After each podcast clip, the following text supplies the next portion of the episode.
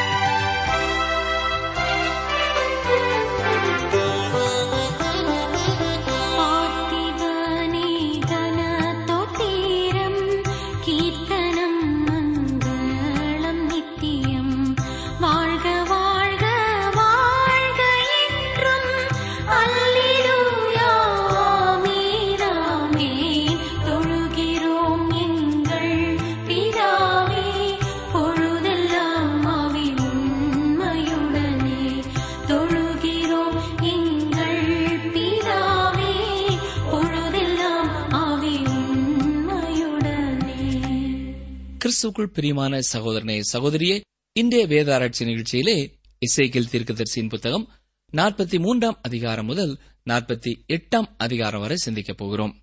நாற்பத்தி மூன்றாம் அதிகாரம் முதல் நாற்பத்தி ஆறாவது அதிகாரம் வரையிலே உள்ள பகுதியில் நாம் ஆயிர வருட அரசாட்சியிலே உள்ள ஆலயத்திலே நடைபெற இருக்கும் தொழுகையை குறித்து வாசிக்கிறோம். நாம் இந்த தேவாலயத்தை குறித்து சிந்திக்கும் பொழுது சாலமோன் கட்டிய தேவாலயத்திலே இறுதி நாட்களிலே தேவனுடைய பிரசன்னமாகிய ஷக்கினா மகிமை விலகி போனதை நினைவிற்கு கொண்டு வர வேண்டியது அவசியம். இருந்த போதிலும் இந்த இசைக்கியல் நாற்பத்தி மூன்றாம் அதிகாரத்திலே அந்த மகிமை மீண்டும் தேவனுடைய ஆலயத்திற்கு திரும்பி வருகிறதை குறித்து வாசிக்கிறோம். நாம் அந்த ஆலயத்தின் தொழுகையை கவனித்து பார்க்கும் பொழுது அவர்கள் யாரை தொழுகிறார்களோ அவர் இப்பொழுது தேவாலயத்திலே இருக்கிறார் என்று பார்க்கிறோம். அவர் வேறு யாருமல்ல ஆண்டவராகிய எய்சு கிறிஸ்துவே. அவரையே அவர்கள் ஆயிர வருட அரசாட்சியிலே தொழுது கொள்ளப் போகிறார்கள். இசைக்கல் தீர்க்கதரிசின் புஸ்தகம் நாற்பத்தி மூன்றாம் அதிகாரம் முதலாம் இரண்டாம் வசனங்களை பாருங்கள். வாசிக்கிறேன். பின்பு அவர் என்னை கீழ்த்திசைக்கு எதிர்வாசலாகிய வாசலுக்கு அழைத்துக் கொண்டு போனார். இதோ இஸ்ரவேலின் தேவனுடைய மகிமை கீழ்த்திசையிலிருந்து வந்தது. அவருடைய சத்தம் பெருவெள்ளத்தின் இரைச்சலைப் போல இருந்தது. அவருடைய மகிமையினால் பூமி பிரகாசித்தது. தேவனுடைய மகிமை கீழ் திசையிலிருந்து வந்து தேவாலயத்தை நிரப்பிய காரியம் இயேசு கிறிஸ்து பூமிக்கு திரும்பி வருகிறதை அடையாளப்படுத்துகிறது. அவ்வாறு அவர் வரும்பொழுது அந்த ஷக்கினா மகிமையை கூட கொண்டு வருகிறார். அவர் இரண்டாயிரம் ஆண்டுகளுக்கு முன்பு பூமிக்கு பெத்லேமிற்கு வந்து உலாவிய பொழுது இந்த மகிமை அவரோடு இருந்ததில்லை என்பதையும் நாம் அறிய வேண்டும்.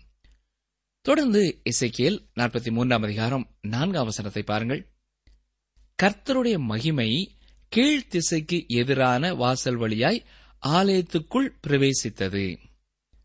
இயேசு கிறிஸ்து கிழக்கிலிருந்து வருவார் என்பது தெளிவானது. நாம் இதை குறித்து இசைக்கியல் நாற்பத்தி நான்காம் அதிகாரத்திலே மீண்டும் பார்க்க போகிறோம். இப்பொழுது இசைக்கியல் நாற்பத்தி மூன்றாம் அதிகாரம் பத்தொன்பதாம் வசனத்தை பாருங்கள். எனக்கு ஆராதனை செய்கிறதற்கு என்னிடத்தில் சேருகிற சாதோக்கின் வம்சத்தாரான லேவி கோத்திரத்தாராகிய ஆசாரியர்களுக்கு நீ பாவ நிவாரண பலியாக ஒரு இளங்காளையை கொடுப்பாயாக என்று கர்த்தராகிய ஆண்டவர் சொல்லுகிறார். நாம் இந்த பகுதியிலே தேவாலயத்திலே நடைபெறப் போகின்ற தொழுகையை அதாவது பலியிடுதலை குறித்து பார்க்கிறோம். இது இயேசு கிறிஸ்துவின் சிலுவை மரணத்தை நமக்கு நினைவுபடுத்துகிறது. இங்கே ஆயிர வருட அரசாட்சியில் இருந்து சிலுவை மரணத்தை பின்னிட்டு திரும்பி பார்க்கப்படுகிறது. பழைய ஏற்பாட்டிலே முன்னரே இயேசு கிறிஸ்துவின் சிலுவை மரணம் எதிர்பார்க்கப்பட்டதாக தீர்க்க தரிசனமாக உரைக்கப்பட்டுள்ளது. ஆனாலும் இங்கே ஆயிர வருட அரசாட்சியை பற்றி சொல்லப்பட்டிருப்பதால் அங்கிருந்து சிலுவை மரணமானது பின்னோக்கி திரும்பி பார்க்கப்படுகிறது. நாம் இசைக்கல் நாற்பத்தி ஐந்தாம் அதிகாரத்திலேயும் இதை குறித்து விளக்கமாக பார்க்க போகிறோம். தொடர்ந்து எசைக்கேல் நாற்பத்தி நான்காம் அதிகாரத்திற்கு வருவோம் என்றால் இந்த அதிகாரத்திலே அதிபதி கிழக்கு வாசல் வழியாக நகரத்திற்குள் பிரவேசிப்பதை குறித்து சொல்லப்பட்டிருக்கிறது. கவனியங்கள் வாசிக்கிறேன் இசைக்கேல் நாற்பத்தி நான்காம் அதிகாரம் முதல் மூன்று வசனங்கள். பின்பு அவர் என்னை கிழக்குக்கு எதிரே பரிசுத்த ஸ்தலத்துக்கு புறவாசல் வழியே திரும்ப பண்ணினார். அது பூட்டப்பட்டிருந்தது. அப்பொழுது கர்த்தர் என்னை நோக்கி இந்த வாசல் திறக்கப்படாமல் பூட்டப்பட்டிருக்கும். ஒருவரும் இதற்குள் பிரவேசிப்பதில்லை. இஸ்ரவேலின் தேவனாகிய கர்த்தர் இதற்குள் பிரவேசித்தார். ஆகையால் இது பூட்டப்பட்டிருக்க வேண்டும். இது அதிபதிக்கே உரியது. அதிபதி கர்த்தருடைய சன்னதியில் போஜனம் பண்ணும்படி இதில் உட்காருவான். அவன் வாசல் மண்டபத்தின் வழியாய் பிரவேசித்து மறுபடியும் அதன் வழியாய் புறப்படுவான் என்றார். எருசலேம் பட்டணத்தில் உள்ள கிழக்கு வாசல் இன்றைக்கும் மூடப்பட்டே இருக்கிறது. இதை இசைக்கியலின் இந்த வசனங்களின் நிறைவேறுதல் என்று சொல்லுகிறவர்கள் உண்டு. மேசியா வருகிற வரை இந்த வாசல் மீண்டும் திறக்கப்படுவதில்லை என்பது அவர்களின் கருத்து. ஆனால் இது ஏற்றுக்கொள்ளப்பட முடியாத உண்டாயிருக்கிறது இதற்கு இரண்டு காரணங்களை நாம் பார்க்கலாம். முதலாவது காரியம் இங்கே அதிபதி என்று குறிப்பிடப்படுகிறது இயேசு கிறிஸ்துவை குறிக்கவில்லை என்றே நான் விசுவாசிக்கிறேன். ஏனென்றால் இசைக்கல் நாற்பத்தி ஐந்தாம் அதிகாரம் மற்றும் நாற்பத்தி ஆறாம் அதிகாரத்தை பார்ப்பீர்கள் என்றால் இந்த அதிபதி பலியை செலுத்தி தேவனை தொழுது கொள்வான் என்று இசைக்கேல் சொல்கிறார். ஆகவே இந்த அதிபதி இயேசு கிறிஸ்துவாக இருக்க முடியாது. இயேசு கிறிஸ்து தேவன். அவர் ஒருபொழுதும் பலியை செலுத்தப் போவதில்லை. அவர் அவ்வாறு செய்ய வேண்டும் என்பதும் அவசியமில்லை. யோவான் எட்டாம் அதிகாரம் நாற்பத்தி ஆறாம் வசனத்திலே நாம் பார்க்கிறது போல என்னிடத்திலே பாவம் உண்டென்று உங்களில் யார் என்னை குற்றப்படுத்தக்கூடும் என்று அவரால் இன்றும் சொல்ல முடியும். எனவே இந்த அதிபதி இயேசு கிறிஸ்தோ அல்ல என்பது நமக்கு முதலாவது தெளிவாகிறது. அது தாவீதாக இருக்க வேண்டும் என்று விசுவாசிக்கலாம் என்று ஒரு வேத வல்லுநர் தன்னுடைய கருத்தை சொல்கிறார் இந்த கருத்தை ஒருவேளை அநேகர் ஏற்றுக்கொள்ளாமல் இருந்தாலும் இது இயேசு கிறிஸ்துவை குறிக்கவில்லை என்ற கருத்தை அநேக இறையியல் வல்லுநர்கள் ஏற்றுக்கொண்டிருக்கிறார்கள். வேறு சிலர் அதிபதி என்பது தாவீதின் வம்சத்திலே வந்த வேறொருவரை குறிக்கிறது என்று சொல்கிறார்கள் இரண்டாவது காரியத்தை கவனிப்போம். இந்த வாசல் நகரத்தின் வாசலை குறிக்கவில்லை என்பது தெளிவானது. இது தேவாலயத்தின் கதவு. இந்த தேவாலயம் இன்னும் அங்கே கட்டப்படவில்லை என்பது உண்மைதான். ஆனால் இவைகள் எல்லாம் நடக்கும் முன்னர் தேவாலயம் கட்டப்படும். அடைக்கப்பட்ட அந்த நகர வாசலுக்கும் இதற்கும் எந்த சம்பந்தமும் இல்லை. அந்த அதிபதி ஒருவேளை அந்த கிழக்கு வாசல் வழியாக வந்தாலும் அது இன்றைய வாசலாக இருக்க வாய்ப்பிருக்காது. அல்லது இந்த சுவர் இடிக்கப்பட்டு புதிய சுவரும் புதிய வாசலும் இதற்கு முன்பாக கட்டப்படலாம். இங்கே ஒரு காரியத்தை நீங்கள் தெரிந்திருக்க வேண்டும். இப்பொழுது அங்கே இருக்கிற அந்த சுவரை இயேசு கிறிஸ்துவோ அல்லது இசைக்கியலோ பார்த்ததில்லை. இவர்கள் பார்த்த சுவரெல்லாம் முன்பே இடிக்கப்பட்டு விட்டது இதனைத் தொடர்ந்து நாம் இசைக்கியல் நாற்பத்தி ஐந்தாம் அதிகாரத்திலிருந்து ஒரு சில காரியங்களை பார்க்க போகிறோம். இந்த அதிகாரத்திலே நாம் பஸ்கா பண்டிகை குறித்து பார்க்கிறோம். இந்த பஸ்கா பண்டிகையும் ஆயிர வருட அரசாட்சியிலே உள்ள தேவாலயத்திலே கொண்டாடப்படும் என்று பார்க்கிறோம். இசைக்கல் நாற்பத்தி ஐந்தாம் அதிகாரம் பதினெட்டு முதல் இருபத்தி இரண்டு வசனங்களை பாருங்கள். வாசிக்கிறேன். இசைக்கியல் நாற்பத்தி ஐந்தாம் அதிகாரம் பதினெட்டாம் வசனம் முதல் இருபத்தி இரண்டாம் வசனம் வரை. கர்த்தராகிய ஆண்டவர் சொல்லுகிறது என்னவென்றால் முதலாம் மாதம் முதலாம் தேதியிலே நீ பழுதற்ற ஒரு காளையை கொண்டு வந்து பரிசுத்த ஸ்தலத்துக்கு பாவ நிவர்த்தி செய்வாயாக. பாவ நிவாரண பலியின் இரத்தத்திலே கொஞ்சம் ஆசாரியன் எடுத்து ஆலயத்தின் வாசல் நிலைகளிலும் பலிபீடத்து சட்டத்தின் நாலு கோடிகளிலும் உட்பிரகாரத்தின் வாசல் நிலைகளிலும் பூசக்கடவன். பிழை செய்தவனுக்காகவும் அறியாமல் தப்பிதம் செய்தவனுக்காகவும் அந்த பிரகாரமாக ஏழாம் தேதியிலும் செய்வாயாக. இவ்விதமாய் ஆலயத்துக்கு பாவ நிவர்த்தி செய்வாயாக. முதலாம் மாதம் பதினாலாம் தேதியிலே புளிப்பில்லாத அப்பம் புசிக்கப்படுகிற ஏழு நாள் பண்டிகையாகிய பஸ்கா ஆரம்பமாகும். அந்நாளிலே அதிபதி தன் நிமித்தமும் தேசத்து எல்லா ஜனங்களின் நிமித்தமும் பாவ நிவாரணத்துக்காக ஒரு காளையை படைப்பானாக. பஸ்கா என்பது இயேசு கிறிஸ்துவை குறிக்கிறது என்பது தெளிவானது. ஒன்று குருந்தியர் ஐந்தாம் அதிகாரம் ஏழாம் வசனம் நமக்கு சொல்கிறது என்ன? நம்முடைய பஸ்காவாகிய கிறிஸ்து நமக்காக பலியிடப்பட்டிருக்கிறாரே என்றுதான் வாசிக்கிறோம். இந்த இடத்திலே உங்களுக்கு ஒரு கேள்வி எழும்பலாம். இயேசு கிறிஸ்துதான் பழைய ஏற்பாட்டின் எல்லா பலிகளையும் நிறைவேற்றி முடித்து விட்டாரே. அப்படி இருக்கும் பொழுது ஆயிர வருட அரசாட்சியிலே அவைகள் ஏன் மீண்டும் கொண்டு வரப்பட வேண்டும்? நாம் இன்றைய நாட்களிலே கர்த்தருடைய ராப்போஜனத்தை இயேசு கிறிஸ்தனுடைய வருகையை எதிர்பார்த்தும் சிலுவை பாடுகளை நினைவு கூர்ந்தும் ஆசரிப்பது போலவே ஆயிர வருட அரசாட்சியிலே அந்த பலிகள் செலுத்தப்படும். அதே வேளையிலே சிலர் கேட்கிறார்கள் அதற்கு இவ்விதமான பலிகள் நேரடியாக செலுத்தப்பட வேண்டியது அவசியம்தானா? என்று கேட்கிறார்கள்.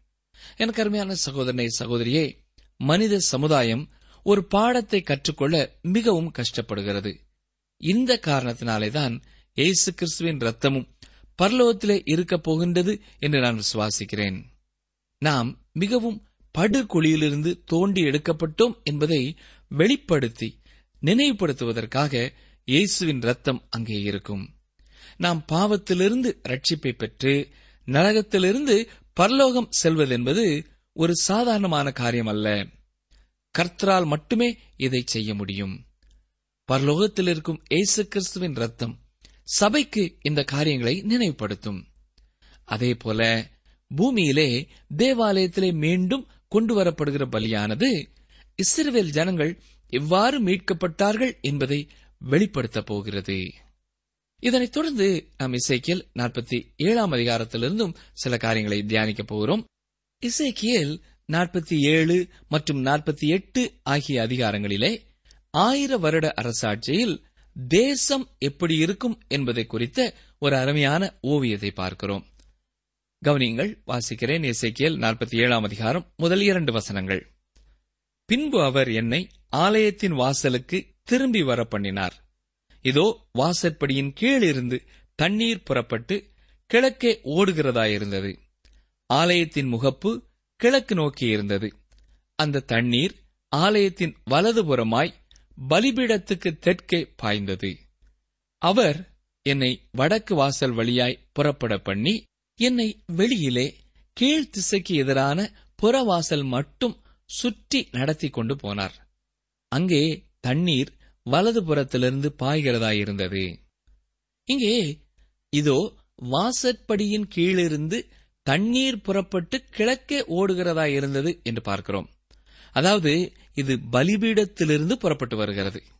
ஆம் அங்கே இருந்தே எல்லா ஆசீர்வாதங்களும் உற்பத்தியாகின்றன. அங்கிருந்துதான் அனைத்து ஆசீர்வாதங்களும் புறப்பட்டு வருகின்றன. இயேசு கிறிஸ்து சிலுவையிலே பலிபீடத்திலே பலியானதிலிருந்துதான் நமக்கு எல்லா ஆசீர்வாதங்களும் வருகின்றன. இங்கே தண்ணீர் என்பது பரிசுத்த ஆவியானவரை அடையாளப்படுத்துகிறது.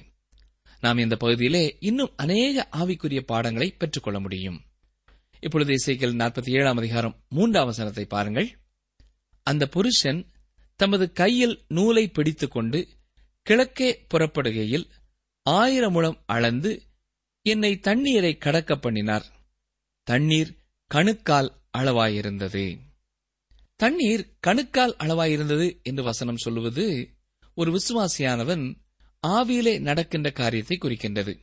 அவன் பரிசுத்த ஆவியாலே நடத்தப்பட்டு அதன் வழிகளிலே அவன் செல்லுகிறான் தொடர்ந்து நான்காம் வசனத்தை பாருங்கள். பின்னும் அவர் ஆயிரம் முழம் அளந்து என்னை தண்ணீரை கடக்க பண்ணினார். அங்கே தண்ணீர் முழங்கால் அளவாயிருந்தது. பின்னும் அவர் ஆயிரம் முழம் அளந்து என்னை கடக்க பண்ணினார்.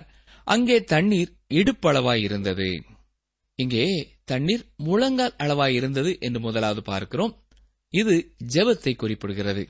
அங்கே தண்ணீர் இடுப்பளவாயிருந்தது என்றும் அதே வசனத்தின் பின்பகுதியிலே பார்க்கிறோம்.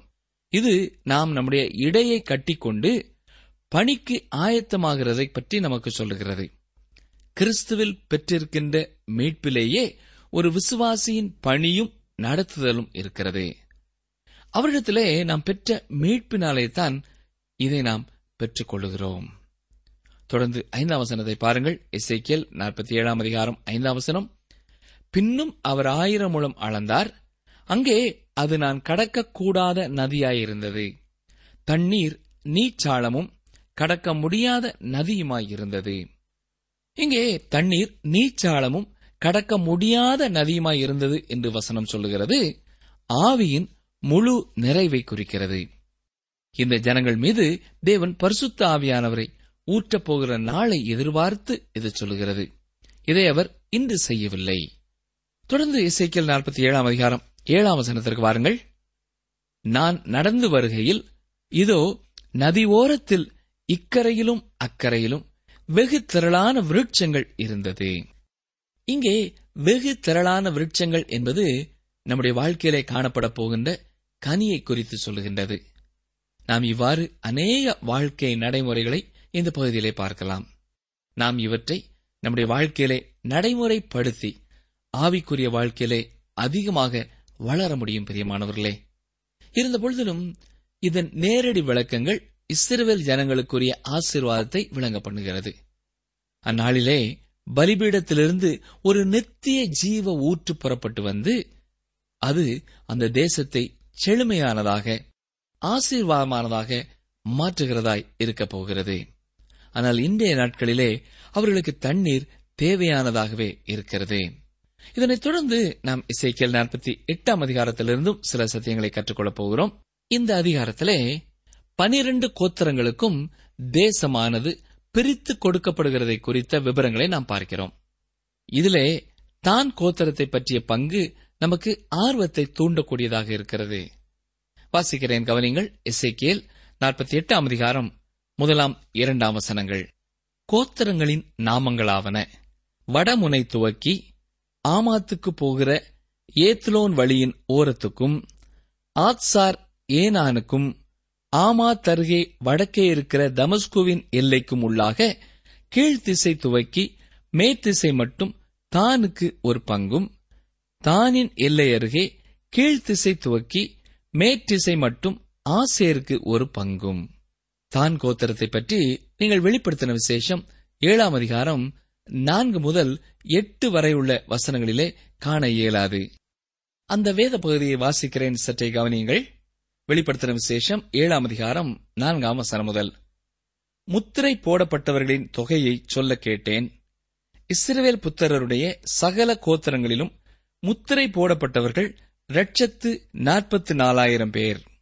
யூதா கோத்திரத்தில் முத்திரை போடப்பட்டவர்கள் பன்னீராயிரம் ரூபன் கோத்திரத்தில் முத்திரை போடப்பட்டவர்கள் பன்னீராயிரம் காத் கோத்திரத்தில் முத்திரை போடப்பட்டவர்கள் பன்னீராயிரம் ஆசேர் கோத்திரத்தில் முத்திரை போடப்பட்டவர்கள் பன்னீராயிரம் நப்தலி கோத்திரத்தில் முத்திரை போடப்பட்டவர்கள் பன்னீராயிரம் மனாசே கோத்திரத்தில் முத்திரை போடப்பட்டவர்கள் பன்னீராயிரம் சிமியோன் கோத்திரத்தில் முத்திரை போடப்பட்டவர்கள் பன்னீராயிரம் லேவி கோத்திரத்தில் முத்திரை போடப்பட்டவர்கள் பன்னீராயிரம் இசக்கார் கோத்திரத்தில் முத்திரை போடப்பட்டவர்கள் பன்னீராயிரம் செபுலோன் கோத்திரத்தில் முத்திரை போடப்பட்டவர்கள் பன்னீராயிரம் யோசேப்பு கோத்திரத்தில் முத்திரை போடப்பட்டவர்கள் பன்னீராயிரம் பென்யமின் கோத்திரத்தில் முத்திரை போடப்பட்டவர்கள் பன்னீராயிரம்.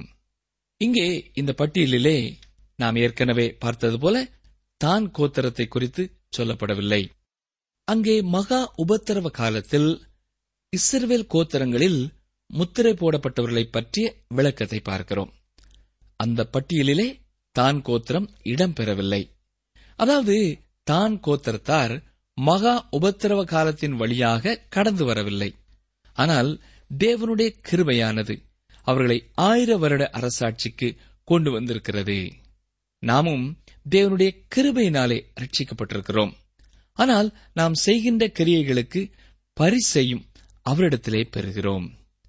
இந்த இசைக்கியல் புத்தகம் நிறைவேறும் பொழுது அந்த நகரம் தேவாலயம் தேசம் போன்றவை ஆயிர வருட அரசாட்சியிலே எவ்வாறு இருக்கும் என்பதை பற்றிய ஓவியத்தோடு மிக அழகாக நிறைவடைகிறது.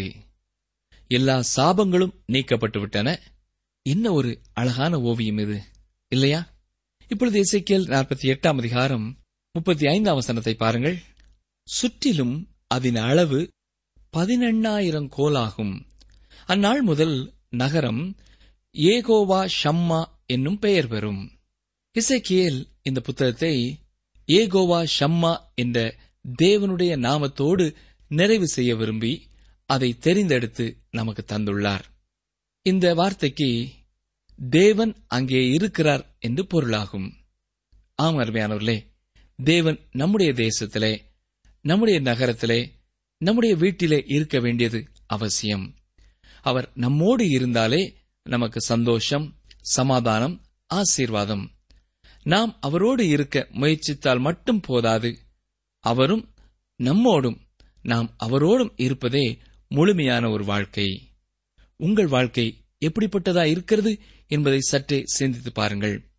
இசைக்கில் தீர்க்கதரிசியின் புத்தகத்தை பல நாட்களாக நாம் கற்றுக்கொண்டோம்.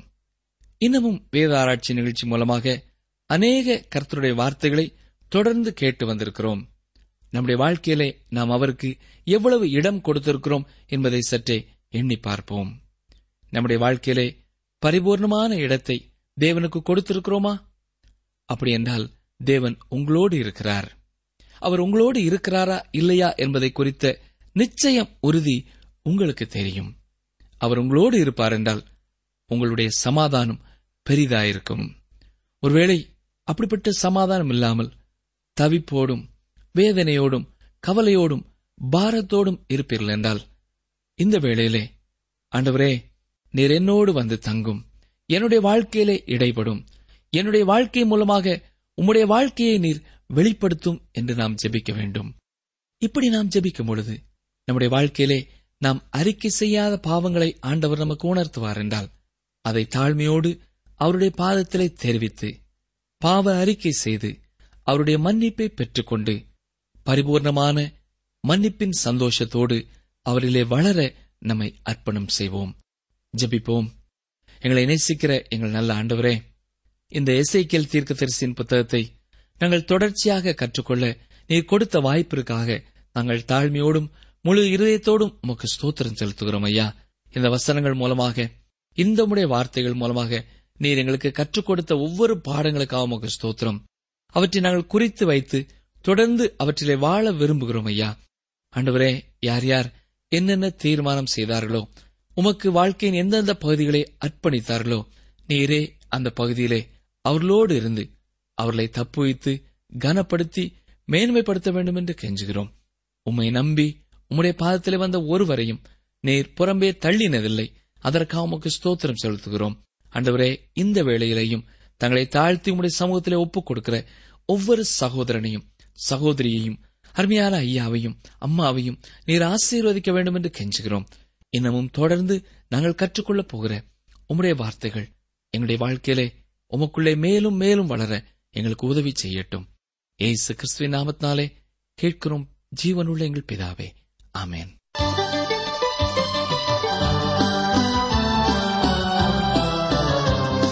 நீங்கள் தொடர்பு கொள்ள வேண்டிய எமது முகவரி வேத ஆராய்ச்சி டி டபிள்யூ ஆர் தபால் பெட்டி எண் நூற்று முப்பத்தி நான்கு திருநெல்வேலி இரண்டு தமிழ்நாடு. எங்கள் தொலைபேசி எண் தொன்னூற்று நான்கு நாற்பத்தி இரண்டு இருபத்தி ஐந்து இருபத்தி ஆறு இருபத்தி ஏழு. மற்றும் ஒரு தொலைபேசி எண் ஒன்பது ஐந்து எட்டு ஐந்து நான்கு ஆறு பூஜ்ஜியம் நான்கு ஆறு பூஜ்ஜியம்.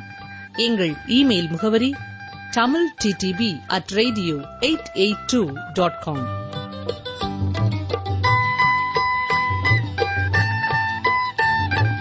நான் என் வார்த்தையை உன் வாயிலே அருளி என் கரத்தின் நிழலினால் உன்னை மறைக்கிறேன். ஏசாயா ஐம்பத்தி ஒன்று பதினாறு. நான் என் வார்த்தையை உன் வாயிலே அருளி என் கரத்தின் நிழலினால் உன்னை மறைக்கிறேன். ஏசாயா ஐம்பத்தி ஒன்று பதினாறு.